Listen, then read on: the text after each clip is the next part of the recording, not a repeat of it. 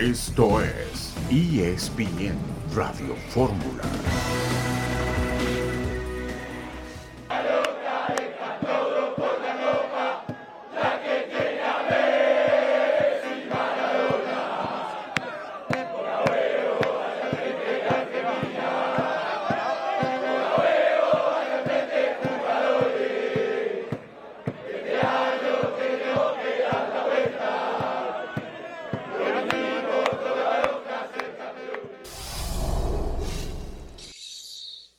¿Cómo están? Un gusto saludarles. Bienvenidos a una emisión más de ESPN Radio Fórmula. Aquí estamos con el gusto de cada lunes, empezando una nueva semana. No es cualquier lunes, es el lunes de semifinales de la Copa del Mundo. Es el lunes en que conoceremos durante esta semana al campeón del mundo. Y saludo con mucho gusto a Jesús Humberto López. ¿Cómo estás, querido Jesús? Mi querido Ciro, qué gusto saludarte, por supuesto, amigas y amigos de ESPN Radio Fórmula que nos acompañan este inicio de semana. Por cierto, felicidades a las Lupitas en este su día tan especial y bueno, pues feliz y un tanto nostálgico, Ciro, porque estamos entrando en la recta final de Qatar 2022 a la distancia. Hemos seguido puntualmente pues todos los partidos, todas las emociones, los grandes goles, las grandes decepciones de este mundial y entramos al último trecho ya de cara a los partidos de semifinales mañana primero y el miércoles después para este fin de semana, pues no perderse la gran final, mi querido Ciro. ¿Tu principal reflexión de los cuartos de final? Bueno, de que hay que respetar mucho más de lo que se pudiera pensar el fútbol defensivo. Hay quienes denostan, hay quienes critican, hay quienes no les gusta la manera en que, por ejemplo, juega una selección como Croacia o Marruecos, pero también eso es un arte. Ya en su momento y en otras épocas hablábamos del catenaccio italiano. La verdad es de que hay que aprender a defenderse, pero también hay que saber aprender a atacar y cómo poder hacerle daño a selecciones también paradas como las que he mencionado, sí. Correcto. Héctor Huerta, ¿cómo estás? A ver, parece que no tenemos a Héctor Huerta. En un instante lo vamos a saludar. Sí, coincido contigo. La verdad es que cuando ves lo que ha hecho Marruecos, es de llamar la atención y la forma en la que fue capaz de maniatar a un cuadro que seguramente tiene más talento línea por línea. Y Portugal se vio totalmente inutilizado anulado durante el segundo tiempo de su partido de cuartos de final. La eliminación de Brasil, por supuesto, todo lo que se sigue hablando de lo que dejó el Holanda contra Argentina y Croacia, que se mantiene desde luego como uno de los equipos que repiten en relación a las semifinales del año pasado. Y también por delante en mis anotaciones, Héctor Huerta, está el partidazo que tuvieron franceses e ingleses. Creo que es el juego de más alto nivel que hemos visto en este mundial. ¿Cómo estás? Pues no está Héctor Huerta. Vamos a saludarlo después del siguiente corte comercial. Pues yo me quedo con ese partido, Jesús. Me encantó lo que vi en ese juego. Más allá de que los dos penales terminan por ser medio burdos, ¿no? Terminan por ser acciones que desentonan para la calidad técnica que había sobre el terreno de juego. Sí, creo que en el balance final es un juego lleno de calidad. Sí, por supuesto. Creo que para mí ese partido que tú mencionas fue el más atractivo, el más espectacular, lo que nos hubiera dejado, ¿no? Si Harry Kane hubiera marcado su segunda pena máxima del partido, si se hubiera empujado el encuentro hasta el alargue, más espectáculo, más entretenimiento y bueno, pues mucha más emoción. Lamentablemente nos quedamos solo con 90 minutos, pero un partido en donde gana bien y hay que reconocer a Francia con tantas lesiones que ha sufrido, se ha instalado una vez más en las semifinales. Inglaterra llegó hasta la final europea con Southgate y ahora se quedó en cuartos de final y si me dan a escoger, el equipo actual de Inglaterra, el mundialista de este 2022, jugaba mejor que el subcampeón europeo. Cosas del fútbol. Seguimos con ustedes tras la pausa.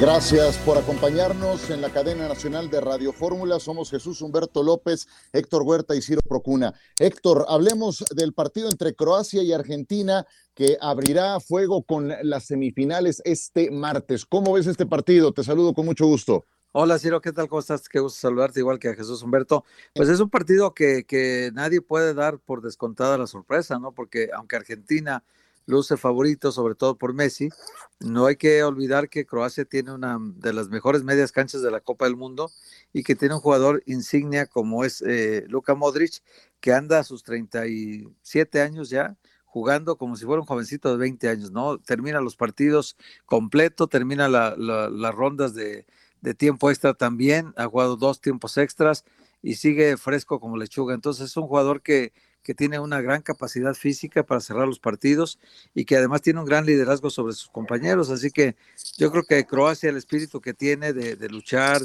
son los que mejor se ponen la camiseta nacional, me parece, Ciro, los que entienden mejor lo que representan para todo un pueblo y son jugadores que son muy comprometidos cuando se ponen la camiseta nacional.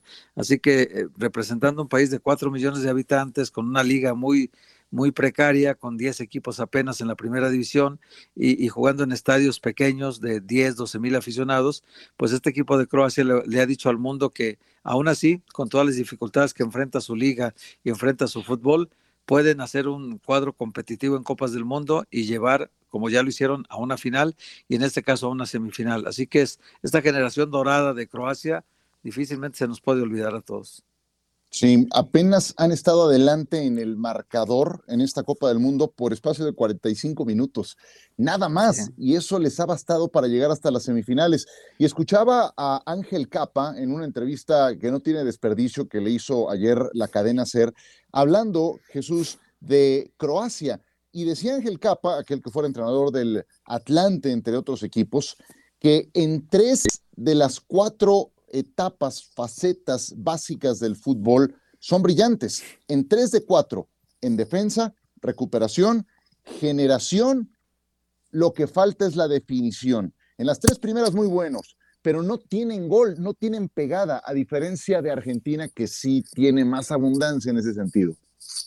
Sí, es un equipo que, por supuesto, si tuviera un killer, como lo tuvo en su momento con Davor Šuker, estaríamos hablando de un equipo con más punch ofensivo, mayor músculo al frente. Estoy completamente de acuerdo con esas expresiones, pero bueno, ya de cara a este partido, mencionar, hace 4 años se vieron las caras en fase de grupos, actividad del grupo D. Argentina perdió contra los croatas 3-0, fue un partido en donde el albiceleste se vio completamente rebasado por el cuadro europeo. En esa oportunidad, Rebić, Modric y Rakitic marcaron para el cuadro cuadriculado y ganaron el partido con suprema, total y absoluta autoridad.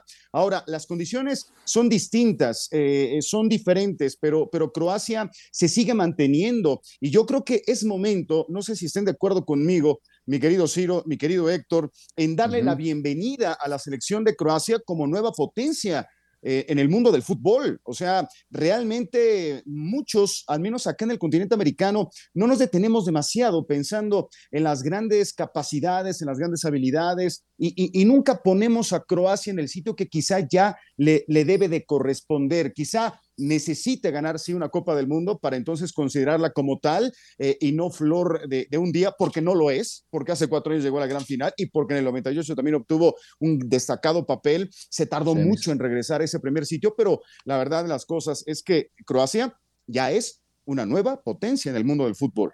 Sí, ha tenido esa regularidad del subcampeonato de hace 4 años en Rusia a hoy estar instalado en las semifinales. Vamos a hablar, por supuesto, de Argentina, pero que sea primero nuestro compañero Diego Monroy, que sigue puntualmente a la selección albiceleste, quien nos ponga al tanto para después seguir comentando. Diego, adelante.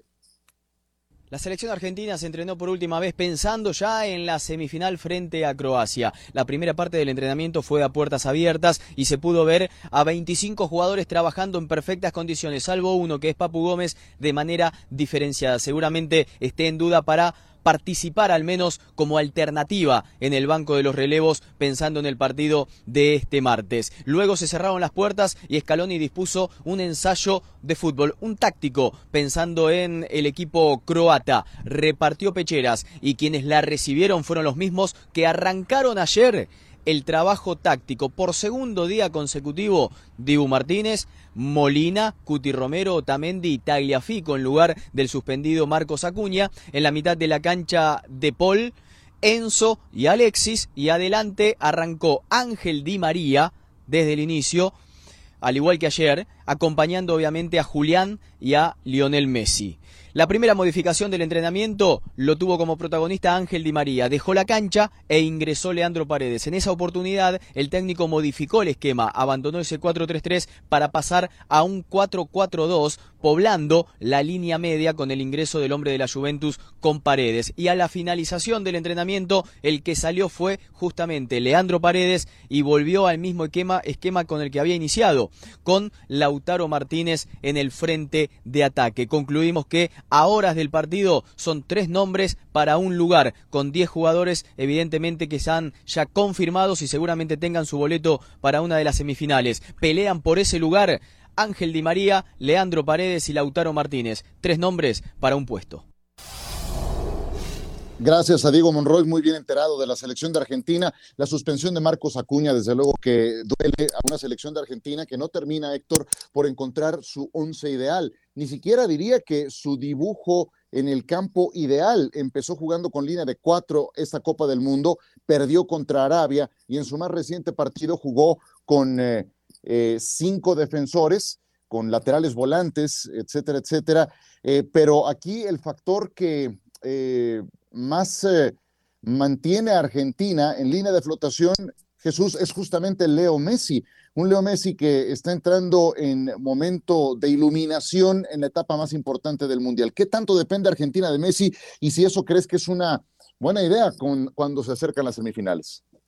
Bueno, siempre ha sido así, Ciro, no es una cuestión de que vayamos a ver en el partido contra Croacia. Argentina es el líder, es el estandarte, es el gran referente de esta selección, lo reconocen sus compañeros y él se autorreconoce como el principal hombre de su escuadra. Creo que ha tenido un gran desempeño, creo que los últimos meses con Argentina, el año pasado la obtención de la Copa América fue fundamental para recuperar esa confianza. Hace no mucho, Ciro, Héctor, veíamos a un Leo Messi cabizbajo, derrotado, decepcionado, incluso en algún momento llegamos a pensar que iba a renunciar a la selección argentina, pero no fue así. Las revanchas del fútbol, la revancha le ha llegado a Leo Messi y creo que lo sabe y está consciente de ello. Podrá acertar, podrá fallar, pero es el referente máximo de su equipo y creo que está siendo bien arropado. Eso es muy importante, el vestidor cuando te empuja, cuando te eleva, en ese sentido, pues te hace más fácil el trabajo, evidentemente, y la presión se dispersa. Así que, pues, por supuesto, Leo Messi depende mucho de Argentina y Argentina depende mucho de Leo Messi, pero no es el único. Mencionas la palabra presión. Cuando me acuerdo de la cuota de presión que traía Messi hace 4 años en Rusia, era mucho mayor, o sea, multiplícala por 2 o por 3 en relación a lo que hoy tiene.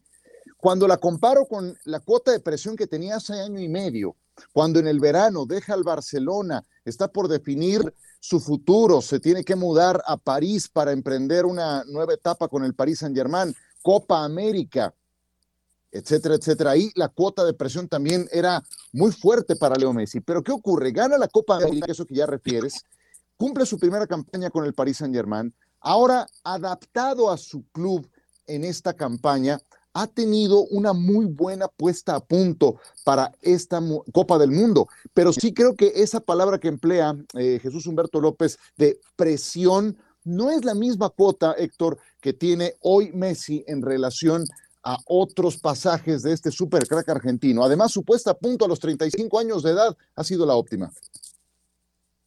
Sí que lo ha sido la óptima y de ahí se desprende una dependencia suya de parte del equipo argentino.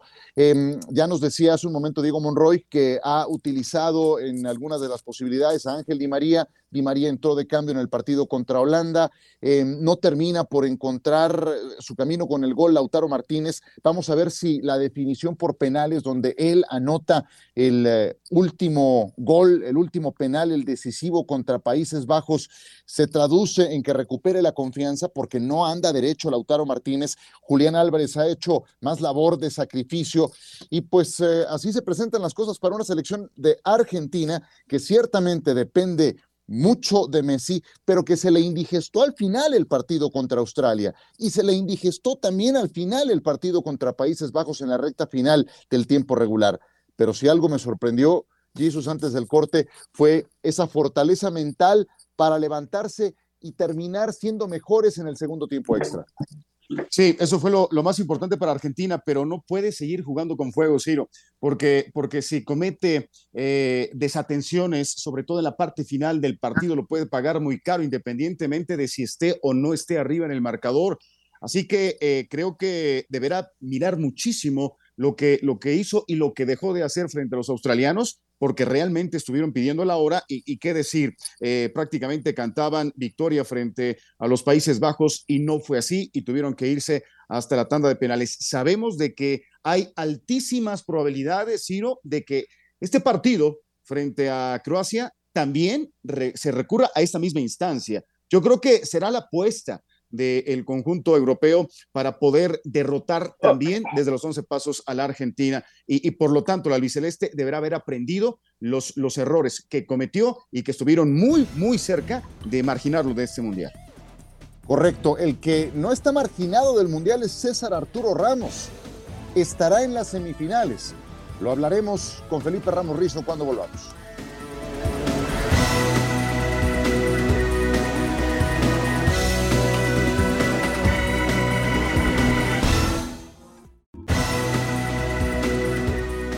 ¿Algún sentimiento con Gerardo Martino por los pocos minutos en Qatar? No, nada más.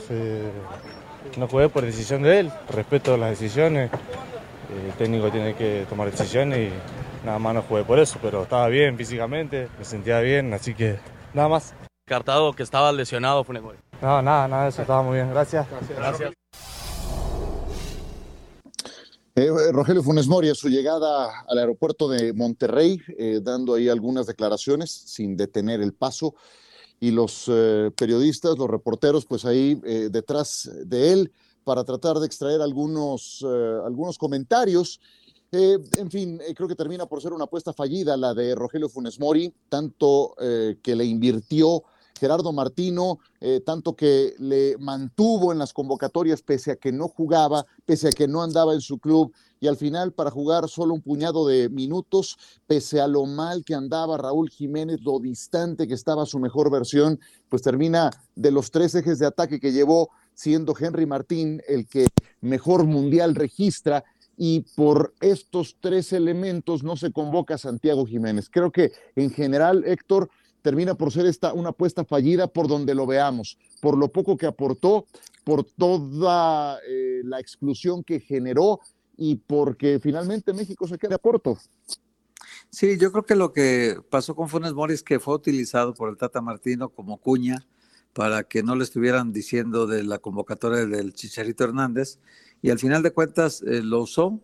Y no lo usó, porque en la Copa del Mundo esto de jugar 7 minutos en toda la Copa del Mundo, pues entonces ¿para qué llevas un futbolista que según tu particular punto de vista no está capacitado para jugar más, ¿no? Y que metes a uno que está al 40% de sus posibilidades futbolísticas como Raúl Jiménez y lo alineas en los 3 partidos prácticamente, a pesar de que tú sabes y él sabe y todos supimos, porque lo vimos, que estaba mal. Entonces creo que estas decisiones del Tata Martino perjudicaron a la selección, pero perjudicaron a todo el fútbol mexicano, porque fueron errores increíbles del técnico que se casó con su idea y su idea era equivocada. Jesús. Bueno, pues uno de los grandes pecados de Gerardo Martino es Rogelio Funes Mori, y la culpa no la tiene el jugador, obviamente por lo que hemos escuchado ya toro pasado, ¿no? Ya la validez de las palabras de Rogelio Funes Mori no tiene el mismo impacto, ¿no? Si esto se hubiera expresado inmediatamente después de la terminación de la conclusión de México en la Copa del Mundo allá en Qatar. ¿Qué decir? O sea, obviamente concuerdo con lo que comenta Héctor, innecesario mantener la idea de llevar a Rogelio Funes Mori en esas condiciones, pero ya si lo llevaste, la pregunta es ¿por qué no lo utilizaste más? Seguramente porque las condiciones eran propicias para otro futbolista, para otro jugador, pero ¿por qué él? ¿Por qué él?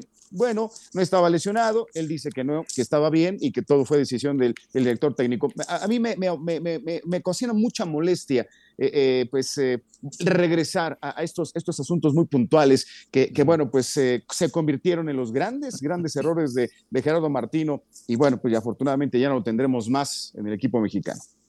La solución no está en naturalizar. No me opongo a esa posibilidad, ¿eh? Yo siempre dije, sostuve que Rogelio Funes Mori tenía derecho a jugar en la selección mexicana, pero que se le tenía que evaluar como cualquier otro. Y creo que por puramente rendimiento deportivo no le daba para estar en el equipo nacional. Tampoco está la solución en llevar a jugadores que no están a punto, ni mucho menos respetar jerarquías cuando viene saliendo de una lesión tan prolongada. La solución está en tener más alternativas y eso es lo que le sigue faltando al fútbol mexicano. Basta con ver. Yo esa fue una reflexión que me llevé del fin de semana, de verdad. Cuando vi a los que avanzaron a semifinales, cuando vi a los que llegaron, a los que sí llegaron al quinto partido y lo trasladé a la selección mexicana y no nada más a los 3 partidos del Mundial, a todo el proceso, sí dije, en verdad que bajamos 1 o 2 peldaños en relación a esa búsqueda que llegó a estar muy cercana de meterse entre los 8 primeros. Sí lo vi más patente. Fue una reflexión que me llevé después de ver a los 8 contendientes este fin de semana. Pero el que sí tiene boleto para semifinales por parte de México es el árbitro César Arturo Ramos, que va a estar en el partido entre Marruecos contra Francia. Y para hablar de ese tema saludamos a nuestro árbitro internacional Felipe Ramos Rizo. ¿Cómo estás, Felipe? Hola, Ciro, un gusto saludarte y me parece que está Jesús y Héctor, ¿verdad? Así es. Saludos también. Oye, saludos, ¿qué te parece la nominación de César Arturo Ramos? Desde luego termina ayudándole el que CONCACAF quedó fuera de combate muy pronto, pero si eso no está respaldado por buenas actuaciones, entonces te vas igual que las selecciones de fútbol que quedaron eliminadas, ¿no? ¿Qué te pareció? Sí, mira, lógicamente cuando eliminan a tu selección el panorama te cambia. Se te abren más espacios, tienes más posibilidades de quedarte. Entonces, ya de entrada ahí, porque México fue eliminado desde la primera etapa. Y luego también sale Estados Unidos, entonces ya pues el camino estaba totalmente libre. Me parece que César empezó flojo en su primera actuación, pero luego se recuperó bastante bien. Y César, con el nombre que ya trae del Mundial pasado y con las actuaciones que ha tenido internacionales y el seguimiento que le han dado la FIFA, se convirtió en un árbitro confiable para la Copa del Mundo. Entonces, es de los pocos árbitros que tiene 4 actuaciones, entonces creo que es un logro importante y bueno, dirigir una semifinal, yo creo que es un éxito para César y los asistentes Hernández y el otro que va con él, que la verdad hay que mencionarlo, es un logro total del arbitraje por parte de César. Oye, Felipón, ¿cómo estás? Te saludo con mucho gusto. Alberto Molina es el otro, ¿no? Bueno, dime una cosa, Felipe. César Ramos lo vimos aquí en la liguilla pasada. Terrible, o sea, mal. Y ahora en la Copa del Mundo como que se liberó de esta presión que le ejerce el fútbol mexicano. Y sobre todo el día de Portugal-Suiza se vio muy bien. Dime tú qué pasó con él. ¿Se transformó en unas semanas? Sí, No es normal que suceda eso. Siempre el árbitro que ha ido a una Copa del Mundo, siempre va con un nivel muy alto. Y César no fue así. César, desafortunadamente, 3 años sin dirigir una sola final. Se cumplen en este diciembre 3 años que no dirigió una final. Y la verdad yo no le auguraba un éxito en la Copa del Mundo, pero la Copa del Mundo es diferente. Tienes menos presión porque en muchos casos los jugadores se dedican a jugar, no te ocasionan problemas. El otro día yo comentaba del partido de Francia, 4 faltas en el primer tiempo y ninguna en el segundo. Entonces eso te libera de determinada presión y tienes que estar muy certero en ciertas situaciones dentro del área de penal. Entonces César, con la experiencia que ya tenía, ya sabía lo que tenía que hacer, ¿sí? estoy totalmente de acuerdo en lo que dices, como que lo vi más libre de la presión que tenía aquí por dirigir una final, por su bajo nivel que traía arrastrando desde hace mucho tiempo, y bueno, y aparte yo siempre comentaba, un buen inicio te puede dar la oportunidad para seguir avanzando en la Copa del Mundo. Hola Felipe, ¿cómo estás? Me da mucho gusto saludarte. Acá en México, acá semana a semana, todos o casi todos nos las pasamos fecha tras fecha en la Liga MX, pues criticando o diciendo, expresando las fallas, los errores, las falencias y muchas veces nos lamentamos de la calidad del arbitraje en el fútbol mexicano. La designación, la llegada de César Ramos Palazuelos a la semifinal de Qatar 2022 es una bofetada a todos aquellos que criticamos el arbitraje mexicano y por otro lado es también un reconocimiento al trabajo que se hace acá en México en este rubro o es únicamente mérito exclusivo personal de César Ramos, Felipe. Yo me voy más a lo segundo, a lo que tú comentaste, al trabajo personal de César, a lo que él está haciendo allá en la Copa del Mundo. No puedo involucrar yo al arbitraje mexicano ni a la capacitación que tiene actualmente el arbitraje mexicano porque es el nivel muy bajo del fútbol mexicano, del arbitraje. Yo siempre he dicho que en los últimos años el arbitraje ha caído en una crisis que no ha podido salir. Entonces, nada tiene que ver, yo lo pongo totalmente por separado, sí, porque no, el arbitraje mexicano no podría competir a grandes niveles, sí, no lo podría hacer en nivel conjunto, en nivel personal me parece que César lo que está haciendo es rescatable.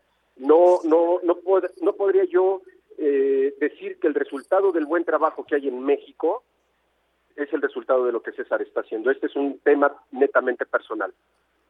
Oye, Felipón, y otra cosa, al estar en semifinales, qué bueno, maravilloso, tal, pero ya se pierde la final, ¿no? Es muy poco probable que los que ponen en semifinales los pongan en la final otra vez, ¿no? Sí, yo te puedo decir que en este momento la FIFA ya debe de saber quién es el árbitro de la final. Debe de tener un par de candidatos, pero sí, semifinal es muy difícil que uno que arbitra semifinales lo veamos en la final, es muy complicado. Pero digo, ya estar en la fase de semifinales y entre los 8 árbitros que dirigieron los últimos partidos, pues la verdad que es de alabar lo que está haciendo César. Con la experiencia que te da haber arbitrado, Felipe, un cuartos de final, Brasil contra Inglaterra en Corea-Japón 2002, ¿qué consejo le darías a César Ramos? En 40 segundos, por favor. Mira, el César tiene que checar. Si vio el partido de Países Bajos contra Argentina, eso no se debe de hacer, nada más. No permitir patadas, no confiarse, no salir de soberbio, no menospreciar el juego y tener un desgaste físico impresionante. Si permite violencia desde el inicio, se puede meter en serios problemas. Y lo último, ser muy certero dentro del área de penal. Sí, ese afán protagónico de Mateu Lahoz, ojalá no lo tenga César Ramos en este partido. Y aunque Marruecos es un equipo que se dedica a defender, pocas veces lo ves cometer infracciones graves. La verdad es que con muy buenos fundamentos lo hace el equipo marroquí. Será un partidazo y qué gusto tener un árbitro mexicano representándonos. Felipe, te mando un abrazo. Igualmente para todos, un fuerte abrazo. Felipe Ramos Rizo, que no se tentó el corazón en aquel partido en Shizuoka y le sacó la roja a Ronaldinho. Sí, al supercrack en aquel partido. Pausa y regresamos.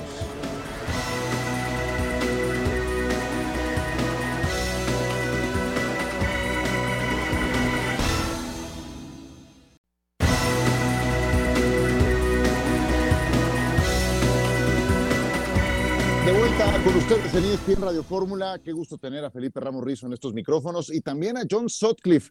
Vamos a ir hasta Glendale, Arizona, con John en el estadio en el que se va a jugar el próximo Super Bowl. Antes, John, de preguntarte por el Patriots contra Cardinals, te quiero preguntar tu principal reflexión de lo que viste este domingo en la jornada de la NFL. Yo me quedo especialmente con la victoria de San Francisco sobre Tampa Bay, por todo lo que representa que un novato que fue el último reclutado en su generación como Brock Purdy, le haya ganado con esa amplitud a Tom Brady. Mientras Purdy se sienta en un Ferrari, que son los 49ers con jugadores dinámicos, con una gran defensiva, Tom Brady a sus 45 años de edad está en un equipo al que le duele todo, que ha perdido armas dinámicas, que su defensiva la pasa realmente mal. Es la principal reflexión que me llevo y sorprendido por ver a San Francisco que con el tercer quarterback también es capaz de ganar. ¿Tú con qué te quedas, John? Saludos.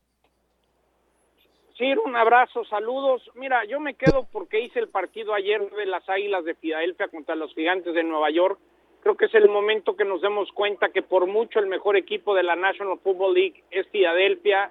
El balance que tiene, una gran defensa que agarra el quarterback, ofensivamente una gran línea ofensiva, A.J. Brown, Devonta Smith, y también valorar lo de Jalen Hurst, ¿no? Ayer Jalen Hurst, por ejemplo, es el primer quarterback en la historia que tiene dos temporadas consecutivas anotando 10 touchdowns terrestres, pero al mismo tiempo está cerca de lanzar para 30 pases de touchdown. Entonces, me quedo con lo contundente que es Filadelfia y que Jalen Hurst, si termina así, va a ser el MVP.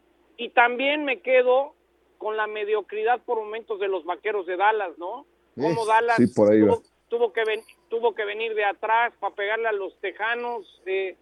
Si Dallas enfrenta a Tampa, porque Tampa va a ganar su división, yo quiero ver que Dak le gane a Brady, aunque Brady ande tan mal como vimos ayer en Levi's.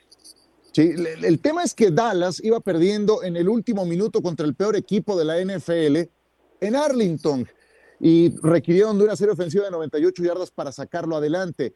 Yo lo que creo es que Dallas hace mal en abandonar tan rápido la carrera. La base del ataque de Dallas son Ezekiel Elliott y Tony Pollard. Cuando depende del brazo de Dak Prescott del equipo, empieza a pasar por estas penas. Y ayer le interceptaron 2 a Dak. Lleva 5 en los últimos 3 partidos y ahí hay un punto débil para el equipo de los Cowboys. John, te pregunto por el Patriotas contra Cardenales antes de pasar a un tema futbolero. Fíjate que el partido de hoy es muy importante para los Patriotas de Nueva Inglaterra. Mac Jones se quejó después de la semana 13 que no le gustaba el plan de juego ofensivo. Belichick no contrató un coordinador ofensivo, se lo dio a Matt Patricia. En la semana Belichick dijo que le gusta, que no hay ningún problema. Es decir, algo no está funcionando en la ofensiva, pero tienen suficientes días de descanso. Y si Nueva Inglaterra gana el día de hoy, se ponen en séptimos para meterse a los playoffs en la conferencia americana. Entonces la línea se ha movido de ser favorito por 1 punto New England como a 2.5. De Arizona siento que es un desastre. Nadie quiere en el vestidor a Kyler Murray. Ya vimos lo mal que estuvieron el 21 de noviembre en la cancha del Estadio Azteca. Entonces, hoy le daría el enfoque de lo importante que es para Bill Belichick. Ganan hoy los Pats, la derrota de Jets, la derrota de Miami. New England se mete a la conversación. Hoy es un partido clave si le vas a los Patriotas. Muy bien, y sé que tenemos una pepita de oro, un nugget de John Sutcliffe en materia fútbol mexicano. Venga, John. Sí, lo pude confirmar en el transcurso del fin de semana y les adelanto aquí en ESPN Radio Fórmula que Guillermo Ochoa regresa a la América. Han llegado a un acuerdo, no sé cuándo van a hacer el anuncio. Prometo saber más la duración del contrato. Llevan un buen rato negociando, pero a mí la información que me han confirmado es que el América quiere de regreso a Memo. Memo quiere jugar en el América. Entonces, veremos qué pasa con Óscar Jiménez, si se queda de suplente o le van a buscar salida. La información que les adelanto a los americanistas es que Guillermo Ochoa seguirá siendo el portero de las Águilas del América. Hola, John, ¿cómo estás? Buenas tardes. Pues esto nos podría indicar que prácticamente la carrera de Memo Ochoa estará concluyendo con las Águilas del América, a pesar de las múltiples críticas que recibió por parte de la afición, específicamente por la actuación en la liga por el título, pero pues esto no importa. Pero qué tan positivo pudiera resultarle a un equipo como América que no renueve su meta, su portería y pueda tapar por ahí el crecimiento de los mencionados, justamente Jiménez y otros más que pudieran llegar al conjunto de Cuapayón. Un abrazo, Jesús. Lo que pasa es que yo creo que la cara comercial, la imagen de la América, cuántos anuncios no hace Guillermo Ochoa, es decir, creo que la América hoy por hoy es mediáticamente la figura que necesitan. Creo que sí, ese partido contra Toluca, sabemos a veces las debilidades de Memo, pero esto no deja de ser un gran negocio. A mí me hubiera gustado que Óscar Jiménez le dieran la oportunidad. Yo creo que Óscar tiene la capacidad, pero bueno, También a veces si te vas del América a jugar a equipos de media tabla, pues te pagan menos, ¿no? Yo creo que Memo se ha ganado el derecho de regresar y hacer lo que quiere en el América, por lo que le ha dado al América, la verdad. Oye, John, una pregunta, la duda era con Memo si era por un año, por 2 años, porque él ha dicho que quiere jugar la siguiente Copa del Mundo en 3 años y medio para ser el único jugador en la historia del fútbol que juega 6 mundiales. ¿Crees que el América aguantará 3 años y medio para que Memo siga jugando con el equipo y llegue a la Copa del Mundo del 2026? De entrada suenan demasiado, Héctor, un abrazo. Sí. Yo creo que es demasiado tiempo. Yo creo que quiero pensar que el América, si acaso le da un supercontrato que prometo averiguar, sería de 4 torneos, 2 años a lo mucho, pero no creo que el América pudiera aventarse el tiro de aquí al 2026. Es decir, muchas cosas pueden cambiar, Héctor, ¿no? Sí. Yo creo que es demasiado tiempo. Yo creo que eso sí lo veo muy difícil. Muy bien. Pues todo esto de tener tantos con 5 copas y ahora alguien que busca el 6º, desde luego es un gran mérito individual por mantenerse en ese nivel, y si a alguien no se le puede discutir es justamente Guillermo Ochoa, porque se ha mantenido muy bien, pero caray, ¿eso dónde deja la generación de futbolistas jóvenes? Digo, hay que ver el promedio de edad. Hoy nace un Josep Guardiol, bueno, Dios, no es que estén haciendo, pero hoy en un mundial de fútbol, un defensa central de 20, 21 años se convierte en una de las grandes estrellas a seguir, ¿no? Y aquí seguimos todavía respetando jerarquías, etcétera. Y no lo digo por Memo, de verdad, ¿eh? Creo que si alguien tiene para llegar al mundial próximo es justamente él. Pero ¿y quiénes lo están empujando? ¿Quiénes están tratando también de llevarse ese boleto mundialista? Ahí es donde tengo mis dudas. ¿Algo que agregar, señor Sutcliffe? Nada, que los esperamos esta noche, Pablo, Lalo y John. J.J. Watt y los Cardenales reciben a Bill Belichick en los Patriotas en Monday Night por ESPN en Star Plus. Si le vas a los Pats, tu equipo tiene que ganar hoy si quieres meterte a los playoffs. Un abrazo, los esperamos en Monday Night Football.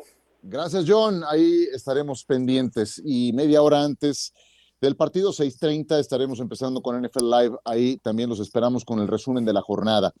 Bueno, algo que quieran agregar del tema de Ochoa que mencionaba hace un momento, John, o no sé si les cayó el mismo 20 que a mí cuando vieron los cuartos de final de ese idealizado 5º partido que se tiene del lado del fútbol mexicano, y cuando ves dónde juegan algunos de los futbolistas de la selección de Marruecos, dónde se formaron, la combatividad del equipo croata, el crack que sigue siendo un futbolista como Luka Modric, Brasil que se quedó en el camino, Argentina que no se rinde y que tiene un empuje bárbaro para salir adelante.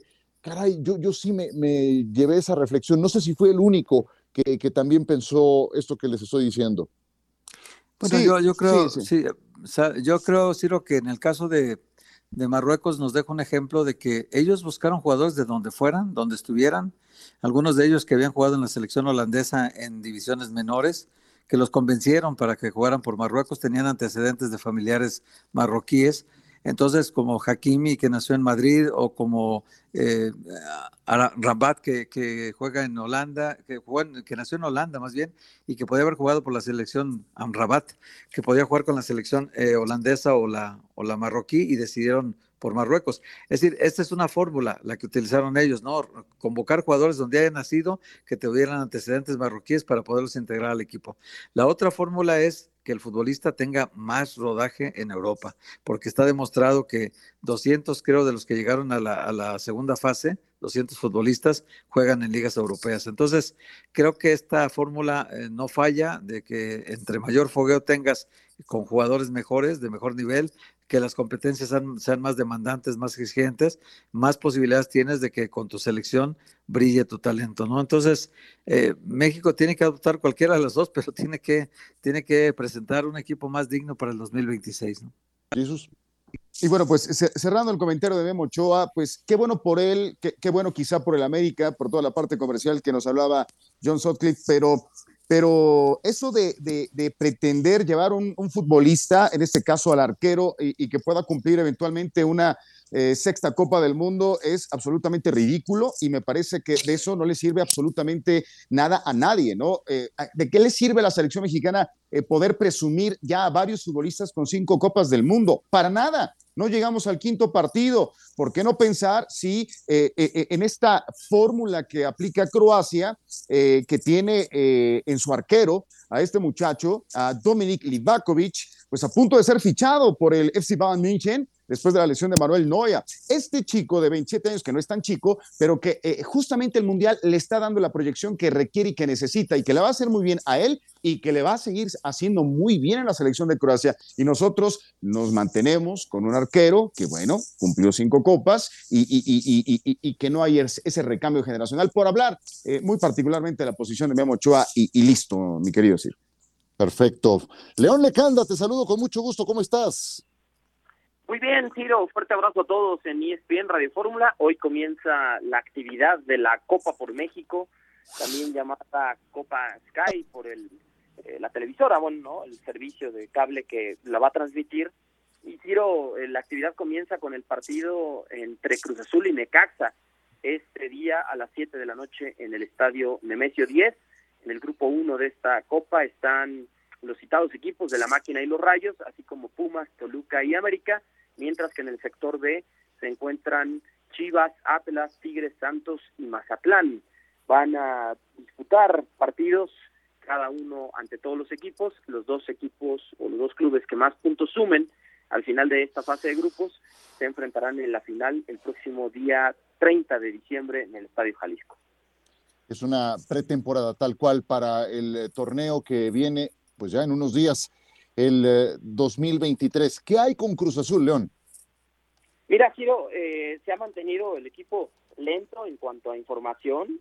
Han ido confirmando pues notas que hemos dado ya a conocer desde hace varias semanas, como por ejemplo la renovación de contrato de Raúl Gutiérrez por 1 año, el regreso a la institución de 2 jugadores que estuvieron hasta hace 2 años en el equipo, que son Alexis Gutiérrez y Jordan Silva. El día de hoy se incorpora en una nueva, digamos, estructura del área de coordinación e inteligencia deportiva. Se incorporan 2 elementos, que son Jorge Dávalos, el vikingo, y José Luis Ortega, el Chato, que trabajaron juntos en Santos Laguna, pero hace ya más de una década, en la etapa de Daniel el Travieso Guzmán como entrenador. Uno de ellos será el coordinador, que es Jorge Dávalos. El otro será el gerente de inteligencia deportiva, que es el Chato Ortega. Y comentarte nada más, Ciro, que ellos le van a reportar directamente a Óscar el Conejo Pérez como director deportivo, y a su vez al presidente de la institución, Víctor Velázquez. Cruz Azul todavía le busca acomodo al chileno Iván Morales para hacer cupo para un delantero extranjero, y por ahí no se descarta la posibilidad de que Seba Jurado pueda pasar a otro equipo en calidad de préstamo para que tenga minutos en el último semestre de Jesús Corona. Hola, León, ¿cómo estás? Buenas tardes. Solo te preguntaría, ¿cuál será la postura de Cruz Azul de cara a esta Copa? Me va a dar mucho gusto ver a Cruz Azul acá en Toluca, en el Estadio de Universidades, que no será la primera ocasión que juegue un partido, digamos que con esa etiqueta de local en la capital del Estado de México, pero ¿qué seriedad va a aplicar Cruz Azul? ¿Estarán motivados para levantar esta copa o realmente es para utilizarla como un laboratorio para hacer los experimentos habidos y por haber para llegar lo mejor posible al Clausura 2023, León? No, indudablemente, qué gusto saludarte, mi querido Jesús. Indudablemente Cruz Azul se la va a tomar en lo deportivo en serio, ¿no? O sea, para Raúl el Potro Gutiérrez es seguir dándole ritmo a los 2 refuerzos argentinos, Ramiro Carrera y Augusto Lotti, a los elementos que se incorporaron, que son Jordan Silva, Alexis Gutiérrez, a aquellos chicos, ¿no?, de la cantera que han venido trabajando en la pretemporada desde Cancún y Playa del Carmen con el Potro, por supuesto Eduardo Pastrana, que regresó a la institución, es un defensa central que tiene buenas condiciones, ver que también recuperado no está del tobillo Rafael el Cachorro Guerrero, en qué ritmo se encuentran los 3 jugadores que regresan de sus vacaciones después de su actividad en la Copa del Mundo, que son los mexicanos Charly Rodríguez y Uriel Antuna, así como el ecuatoriano Michael Estrada. Ellos tienen que reportar el día de mañana ya en La Noria, no van a jugar por supuesto el partido de esta noche contra Necaxa, y esencialmente es eso, ¿no? O sea, qué tan bien o mal preparado está Cruz Azul, en donde se anticipaba quizá que habría más bajas y altas, pero en realidad ha habido pocos movimientos en el equipo celeste, y por supuesto con el compromiso, ¿no?